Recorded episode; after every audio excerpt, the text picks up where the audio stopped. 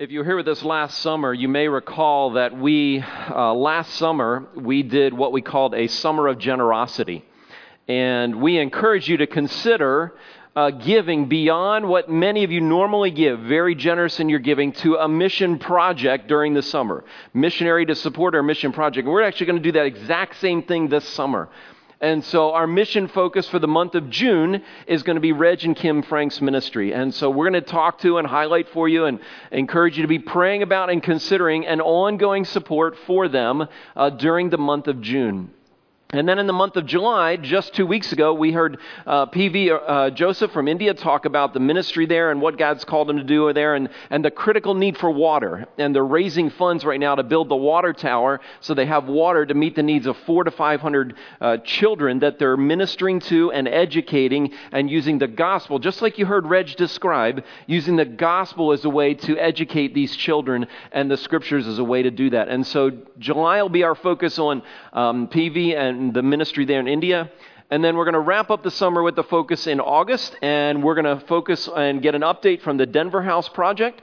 Uh, we heard from uh, Rod Redke, the executive director of Real Life Community Services, uh, last year, and they've done a great job moving forward on that goal. We want to give you an update on that and tell you how close that project is getting and give you an opportunity to participate in those this summer. So we want you to be praying and saying, God, where do you want me to where do you want me to give? And for you to be exploring those possibilities. We're going to highlight them throughout the summer as opportunities for you to take a step beyond. Paul says in 1 Timothy, he says, I want you to be rich in good deeds. And one of the things you know if you travel internationally is that we are a wealthy people. You might not feel wealthy right now, but we are blessed. And uh, we want to encourage you not only to uh, continue to give generously as you do here to CCC, but to say, God, is there something more you want me to do? And be open and listening to His voice speaking to your heart about what those things might be. Well, over the last 12 weeks, I've had a disdain for Fridays. Um, you say, why have you had a disdain for Fridays? Well, after I came back from my uh, trip to Israel, um, as some of you, many of you know, I'd had some surgeries last year and I wasn't able to exercise regularly and I wanted to start getting back in shape, but I had some injuries and I wasn't sure how I could do the exercise I normally do with the injuries I had. So I contacted an individual in the area who was a personal trainer, and she said, I'd be happy to work with you. Uh, but she required me every Friday to step on this scale and to write this down. And I don't know how it would happen, but I would eat healthy all week long and and I would do a 45 minute nonstop, dripping with sweat, full body workout. And somehow, between the time I stood on my scale when I left the house and I stood on the scale at the gym, a three pound weight jumped in my pocket. I don't know how it happened every single week just drove me crazy. Just drove me crazy. And in that moment, I found myself evaluating myself and saying not very good things to myself about that journey. So I don't know when the last time you were evaluated. Maybe it was a some, maybe it was something physical where you had to go to the doctor. Maybe you had to have a physical to play sports in school. Maybe you were starting a new job, or maybe it was just annually you're going to see the doctor.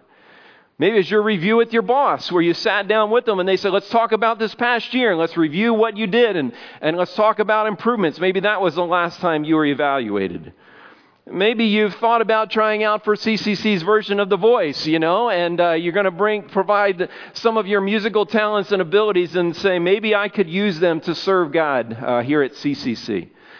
Maybe you were just playing a pickup game and everybody was picking teams and you wondered if you had enough skill and expertise for a game of dodgeball. But if you think about being evaluated, it stirs up all kinds of stuff inside of us, doesn't it? I mean, sometimes when you think about being evaluated, you think you feel a little anxious. You know, what's going to happen? Am I going to get bad news? Is the other shoe going to drop? Maybe you feel a little curious and excited. You love new and different opportunities, and so you're not worried about it. You're just, hey, I can't wait to see what's going to happen. Maybe you're a little puzzled and confused, just not sure what to think. But when was the last time you wondered, how does God evaluate me? What does God think about me? And what's my relationship with God like? You know, I've discovered there's a couple critical times in people's lives where they start to wonder what God thinks about them. One of those times, Greg talked about it earlier, is in the middle of the night can't sleep, things roaming through your head, thinking about choices, decisions, worries, fears, What's God think about me? Scrolls through our minds. Another time is a sudden tragic loss of someone your age or younger. And you wonder if I met God now, what would that be like? What would He think of me right now if that happened? And the truth is, it could. It could. A third time is when you face a life threatening situation, like a heart attack or a car accident or a life threatening illness, and you think, oh my goodness, what if I meet my Maker? What if I meet my Maker? You know, as we continue in this subject of prayer, I want to suggest to you that um, the way that God gets a snapshot of you is different than standing on a scale or showing off your talents uh, or even your skill. But God does an assessment of it in a very different way. He actually does an assessment when we pray. So, what do you mean when we pray? When we pray. Well, we've been in this series entitled 40 Days of Prayer, and, and this morning I want us to talk about um, how God gets a snapshot of our heart. How does God get a snapshot of our heart? The challenge in these 40 days, as I said to you, was for you to say, God, what is it you want me to pray about? Is there something in my life that I have no idea how you're going to meet this need, solve this problem, provide a way? And I'm going to bring that to you for 40 days in a row and see what you do. See what you do. This past week, I was messaging individual about a situation I've been praying about. And they told me something that changed in that situation. And I was quite shocked. I don't know why I'm shocked when God shows up, because He does it regularly. But I was shocked. I was like, wow, God, I was praying for you to soften this individual's heart that it seemed like there was no way three weeks ago that person's heart was going to soften. And you did it. You did it. And I was like, wow, God, that is really, really cool. And so we began this series looking at you, challenging you to pray about something that you couldn't imagine what God would do. And then PV was with us and challenged us to pray like Jesus and to pray, Your kingdom come, Your will be done on earth just like it is in heaven. And then lastly, Roddy, last week, Roddy challenged us with this prayer to pray this prayer God, you are good. God, you are here. And God, you hear. God, you hear. And this morning, I want to continue actually in the same place that Roddy ended last week, and that's in Luke 18. Luke 18, if you have your Bibles, if you would turn to them, Luke 18, or follow along on your devices on an app. Uh, Luke 18, it's page 851 in your Bibles that if you grab one, or excuse me, yes, 851 in the Bibles in your seats. 851, the Bible's in your seats. Grab one of those if you don't have one. I'd love to have you follow along this morning. In Luke 8, 18, Jesus is going to tell another parable. Another parable. And a parable is simply a form of a story. It's not a form of story that we use very often these days, but it's a form of a story in which there's a twist and you don't get an ending that you're expecting. It's an unexpected end. It's the kind of story that you're slowly drawn into and you're sitting there kind of on the edge of your seat, and then all of a sudden you realize they're talking about me. Talking about me. And Jesus used this story repeatedly to draw his listeners in, to draw those that were hearing in, to help them see something that they could not see. A parable is different than an allegory. In an allegory, everything means something, but a parable, that's not the case. Uh, and it's important, a critical element of the parable is who the story is being told to who the story is being told to. And he tells us that right away in Luke 18, verse 9. He's telling this story, first of all, to some to those who are confident of their own righteousness and look down on everyone else. That's who Jesus is speaking to. The first is those who are confident of their own righteousness. These are people who they kind of thought they were okay with God. And if this might be maybe most of you this morning. You know, you uh, haven't committed any crimes recently that you know of. Um, you know, there's not a warrant out for your arrest that you know of. Um, you didn't treat anybody badly other than a buggy you were trying to get around this morning on your way to church, you know. Um, so, you know, the record's pretty clean. You're in pretty good shape. And if God said, okay, now's the time, you'd feel okay about standing before Him right now. It's not too bad. It's not too bad. He then lists another group. He says, And those who look down on everyone else. Those who look down on everyone else. This one we're not as quickly to fess up to. Not as quickly. Because when we look down on someone else, then we view ourselves as better than they are. I didn't commit that crime like he did or she did. I didn't get myself addicted like they did. I didn't throw my whole life and marriage and career away like that person did.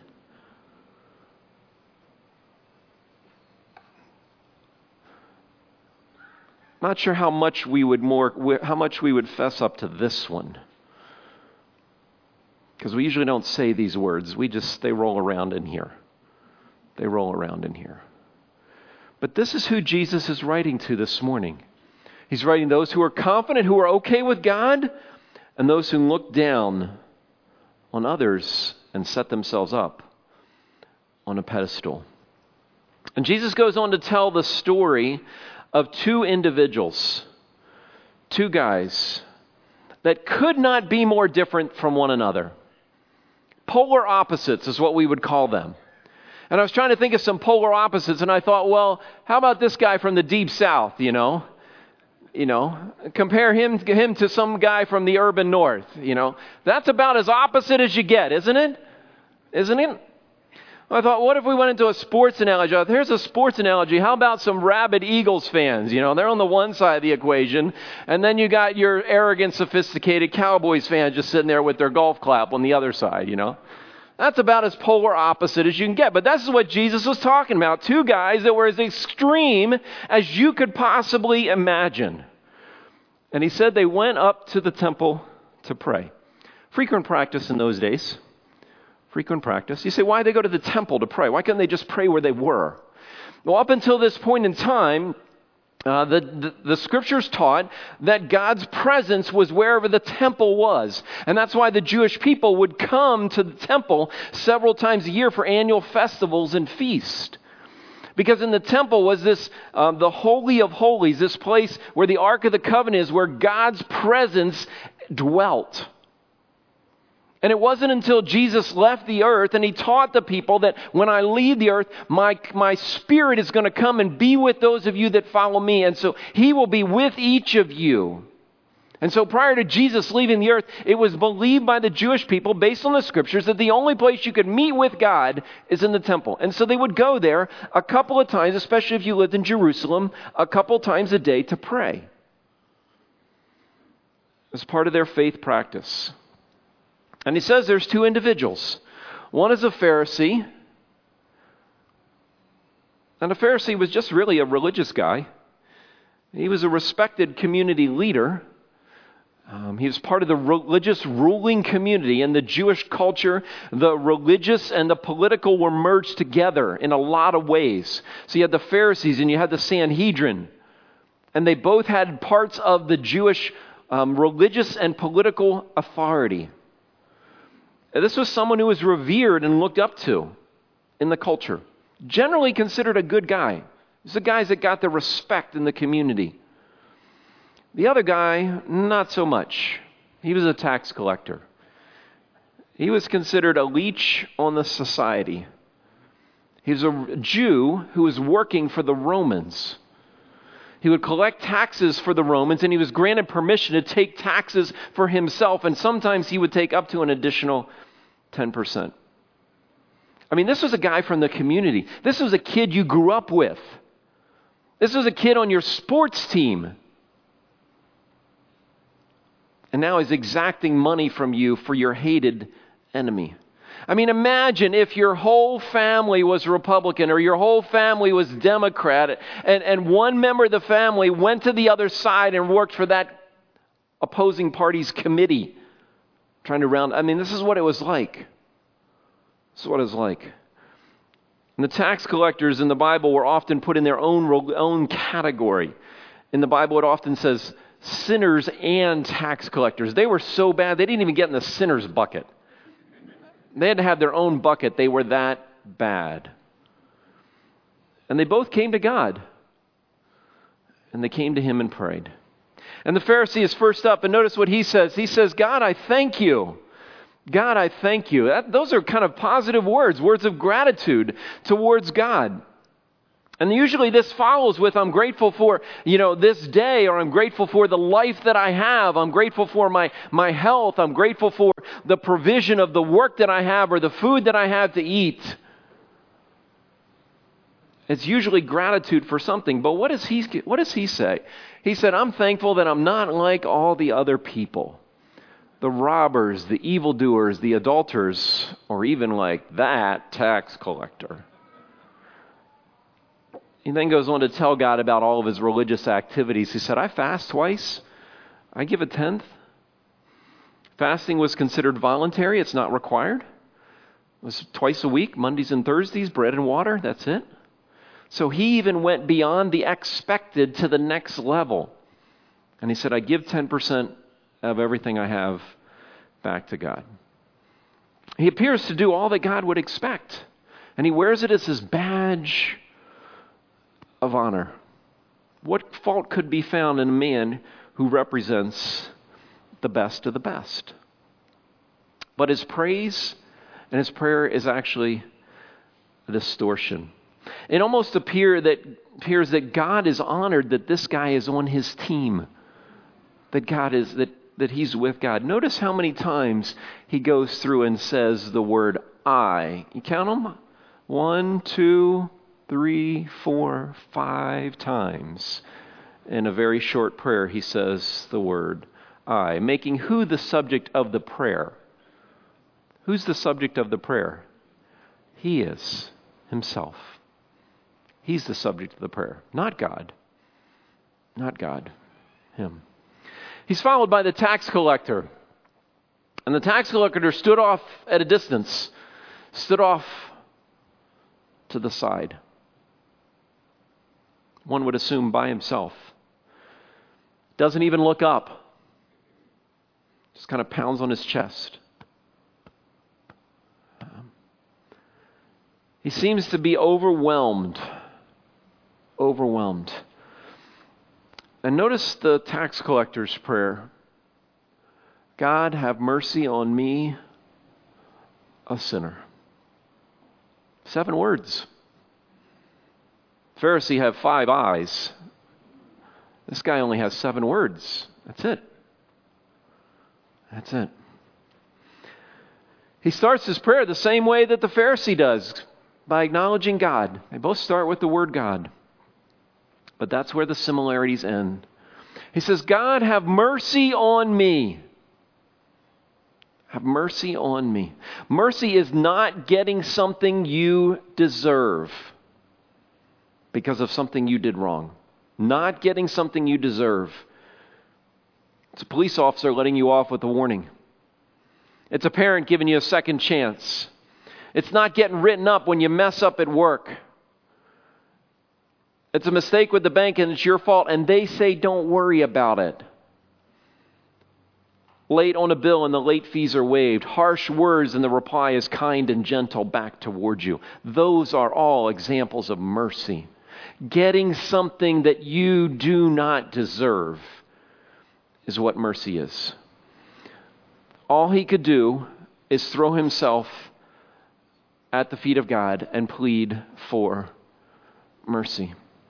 He was clear about his request mercy. Mercy. He's also clear about his condition. Mercy on who? On me. And how does he describe himself? As a sinner.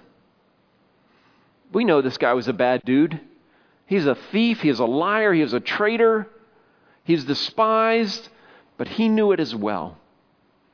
He knew his sin. He didn't try to justify it. He didn't try to minimize it. He didn't try to hide it. He didn't try to deny it. He simply acknowledged it. And he knew that he did not deserve one ounce of grace and mercy. And he said, God, if there's any way, give me something I really don't deserve. And that's mercy. It's interesting to me that nothing he did wrong he listed. He whereas the Pharisee listed what? Everything he did right. He just said, God, I'm a sinner. His situation appears to be somewhat hopeless because if he repents of his sin, he has to go and make restitution at a 20% rate to everybody that he's taken from. There's a story a little bit later about a tax collector who does the same thing in Luke 19. His name is Zacchaeus.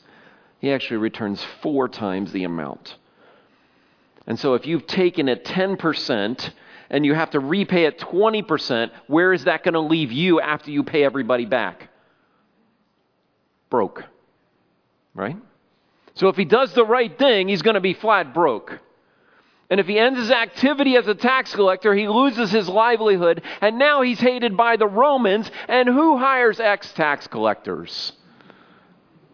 Nobody does. Nobody. So he's broke, no chance of earning an income, nothing. Nothing.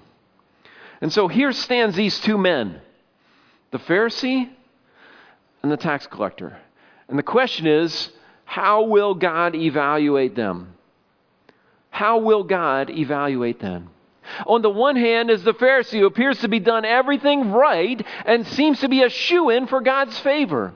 On the other hand, you have a man who appears to have done everything wrong and appears to be the odds on favorite to get a lump of coal given to him from God. And what is God going to do? Well, Jesus' reply leaves those listening with their jaws hanging open. He says, I tell you, this man, speaking to the tax collector, rather than the other, speaking of the Pharisee, went home justified before God. This man, the tax collector, not the other, the Pharisee, went home justified. Justified means you're okay with God, you're declared right. You're okay with God. You're good with God. Not what they expected. You would almost expect a Pharisee to get a little bit of props, wouldn't you? Hey, you know, you did some good things. You're on the right track, you know. An attaboy. Good job. You got nothing. You got nothing. And maybe even the tax collector to be told by God, keep going. You're moving in the right direction. And he was the one that God was pleased with. He's the one that God was pleased with. He goes on to say this verse that's quoted in other places in the Bible For those who exalt themselves will be humbled, those who humble themselves will be exalted. Those who exalt themselves, those who pat themselves on the back, who talk about themselves, who post their stats on Facebook, Instagram, and tweet them, they will be humbled. They will be humbled. They will be brought low. They will be left with nothing. And those who humble themselves, don't, don't talk about themselves, brag about themselves, brag about their kids, flaunt their accomplishments, they will be exalted, elevated, lifted up. Jesus gives us a glimpse of how God evaluates us, how God sees us. And it's not by anything that you can see on the outside. Nothing you can see on the outside. It's not what your kids are like, what your finances are like, what you do in the church, how you worship, how you serve, how you. It's none of those things are God's measuring sticks for us. None of them. None of them. God only looks at our heart. And He presents a picture of two hearts. He looks at a proud heart that focuses on telling God what he has done and expecting God to give him something because of it.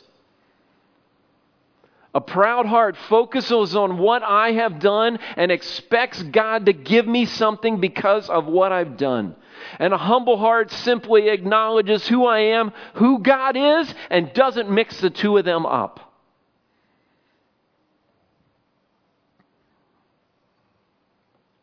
So, how do you see yourself? As deserving something from God or humbly asking God for help? I was thinking about this whole idea of a humble heart and a proud heart. I thought, when does a proud heart show up? When does pride pop up? When does our demandedness to God show up? Oh, when do we pray like the Pharisee? God, I've done this, and I've done this, and I've done this, and I've done this, and wait for something from Him? I think it shows up when we're struggling. Life is hard. I think it shows up when we're facing a hopeless situation. God, I've served you. I served you for all these years. Can't you bring my kid back? Don't I get a little bit for all of this? God, I've followed you. Can you bring my wife or my husband back and save our marriage? God, I've given to you, I've tithed. Can't you save my business?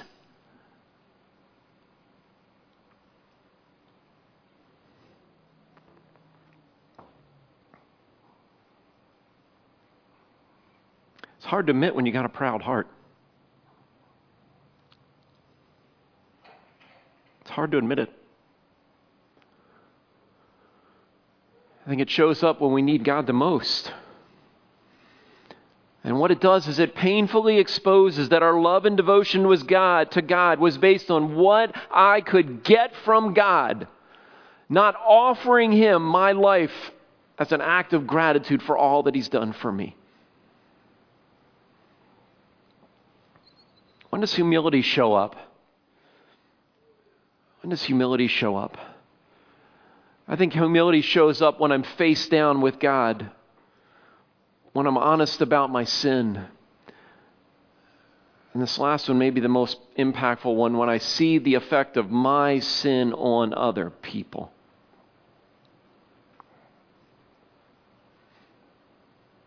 Then I'm on my face before God.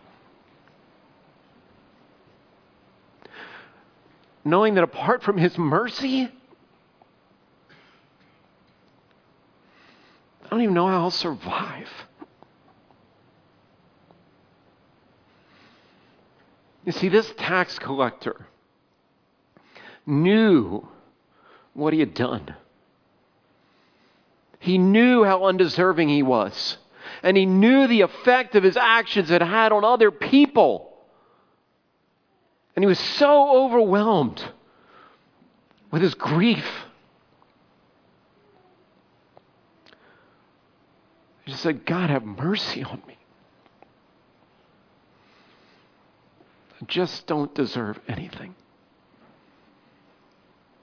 You see, most of us would not pray the prayer of the Pharisee as brazenly as he does, but how many of us have thought those things in our hearts?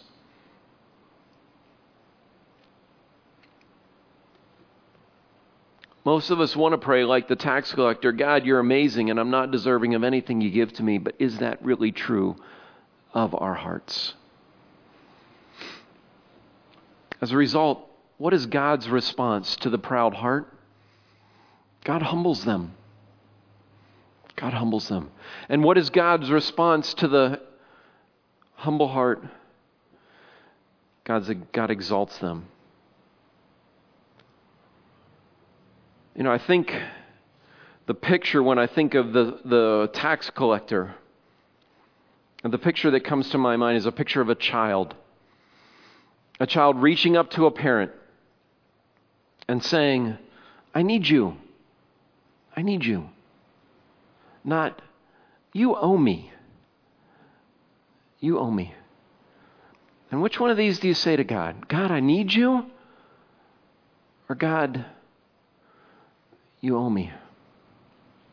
I don't think it's an accident that in the very next verse, look who Luke records Jesus encounters people bringing babies. How ironic to Jesus. To place his hands on them. The disciples said, Move them away. They rebuked them, and Jesus said, Let the little children come. Don't hinder them, for the kingdom of God is for people who act just like them, such as these. Anyone who cannot receive the kingdom of heaven of God like a child. Helpless, in need of someone to save them. Can't go in. Can't go in. You know, a child's not afraid to ask, are they? No. Child's not hesitant to ask are they? No. A child's not unsure if the parent's going to respond. No. They expect mom or dad to reach down and pick them up and bring them close and let them know how loved they truly are. So ask yourself this question What's the condition of my heart today? What's the condition of my heart today? Is your heart proud? Do you pride yourself on how you looked, on how your kids act, on your position, your status in the community, in the church? Is your heart humble before God, acknowledging that without Him you're nothing? Without Him you're nothing. Today is a day for you to say, God, I just want to open my hands just like this and say, God, here they are. Here's everything. And I need you. I need you.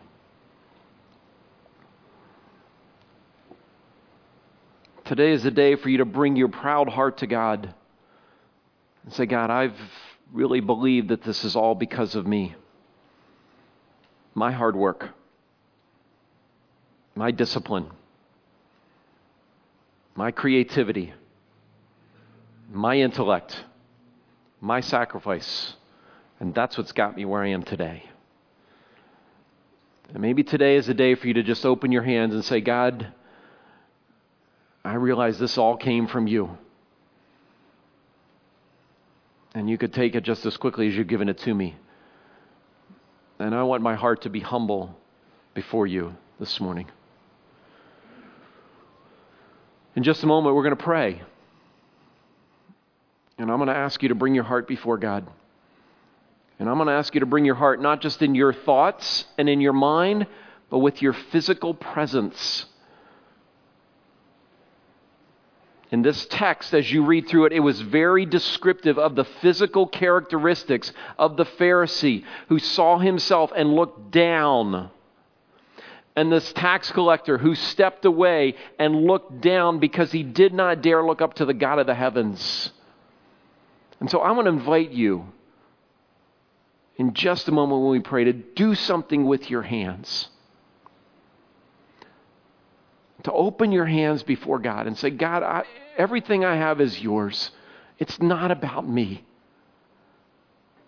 And as you pray, even reach your hands up to heaven and say, God, I need you. Have mercy on me.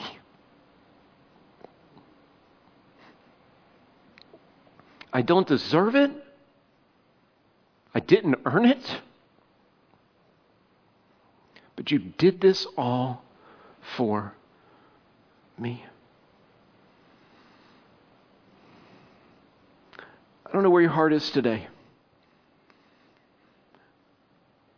But God doesn't evaluate your prayer life by how much you pray. You talk to people about prayer, and nine out of ten people will say, Oh, I should be praying more. God never says how much you should pray. He never does, ever, in the Bible. He doesn't. But what he does say is what's the condition of your heart when you come to pray? That's what matters. And so I'm going to give you a moment to bow your heads, to examine your heart, to use your hands to express your heart before God.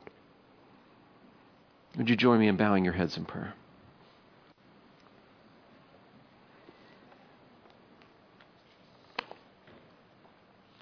And as we bow, I just want to invite you to bring your hearts before God. And as you bring your heart before God, to just open your hands as a physical way to, rep- to symbolize your heart before Him.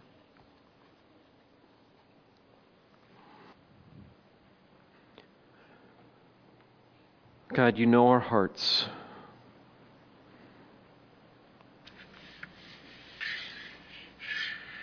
Better than our parents know us, than our spouse knows us, than our good friends know us. You know our hearts.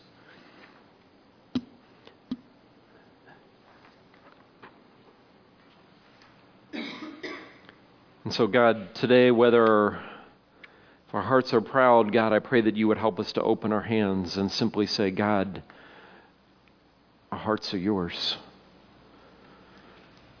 And God, I recognize everything I have is from you. God, I pray that even a step beyond that, that you would invite us to lift our hands to you, even physically, and say, God, here's my heart. I need you. I need your mercy. I need your grace. I need this every single day. God, make that the prayer of our heart represented by our hands. In your name we pray. Amen. I asked myself this question. I said, What does God do with a humble heart? Based on that passage. Excuse me, let's go the other way. What does God promise He will do with a proud heart? What will He do? This is when you can speak. He will humble him. He will humble him. What will God do with a humble heart? Exalt them. Exalt them. You know, I found myself wondering what would God do with a man or a woman or a student with a humble heart in their home, in their job, in their classroom? Um, what would God do? What would God do with a small group of people with humble hearts every day saying, God, be merciful to me? What would God do with the faith community? A church said, God, we are just humble before you. Have mercy on us. We need you. That's my longing. That's the prayer of our hearts.